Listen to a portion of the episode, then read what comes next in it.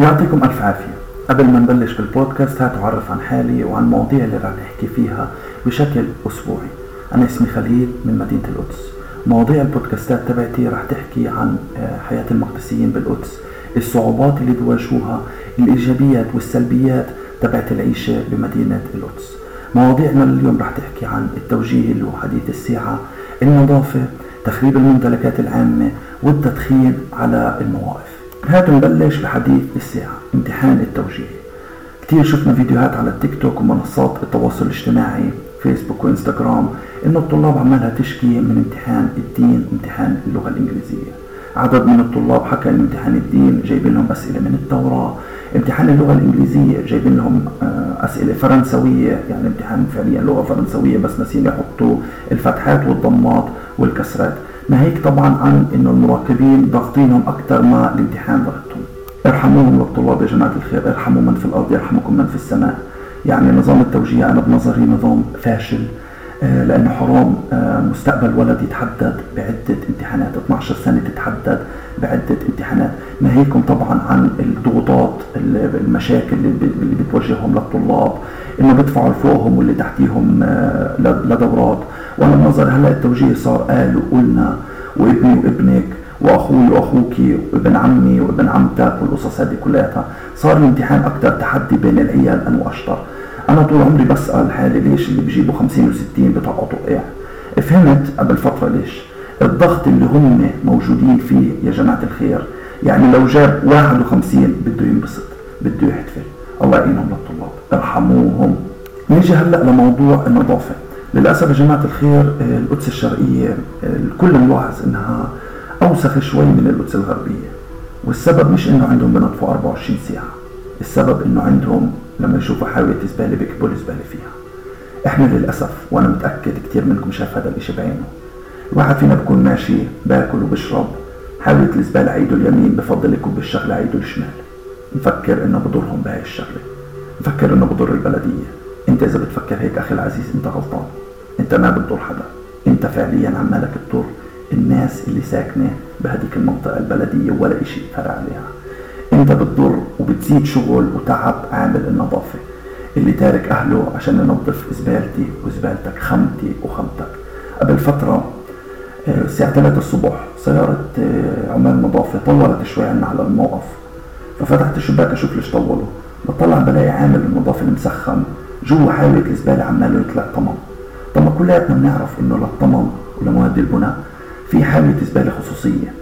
يعني انت عشان توفر حالك بين 400 و 900 شيكل تبلي الزلمة. طب هو مش مجبور هذا الحكي يعمله؟ كان بيقدر يسحب حاله ويكمل. بس لا قرر ينط جوا الحاوية ينظفها عشان يخلي حارتي وحارتك نظيفة. قدروهم يا جماعة الخير. هدول ناس لازم يتقدروا. هدول مش لازم يسموهم عمال نظافة هدول لازم يسموهم وزراء نظافة.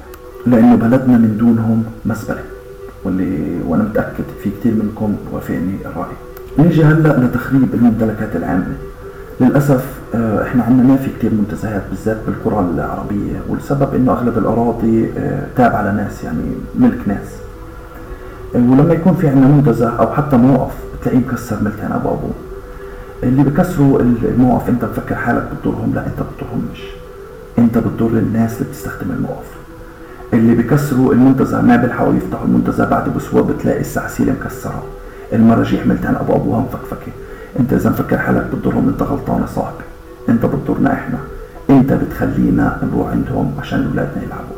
هم ما بنضروا بشيء هذا كلياته من الارنونه اللي إحنا بندفعها ان هم حتى من جبتهم مش دافعين ولا شيء.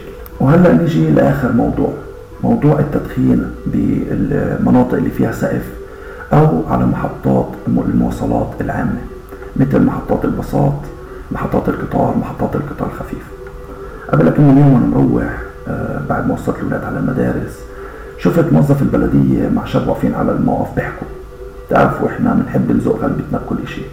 فبعد ما صفيت السيارة طلعت ورخيت داني سمعت موظف البلدية بقول له أنا بدي أخالفك لأنه أنت كنت تدخن على الموقف. كلمة من هون كلمة من هناك. الشاب العربي نزل فيه من الزنار وتحت. وكالعادة دخل موضوع العرب واليهود بالقصة والعنصرية.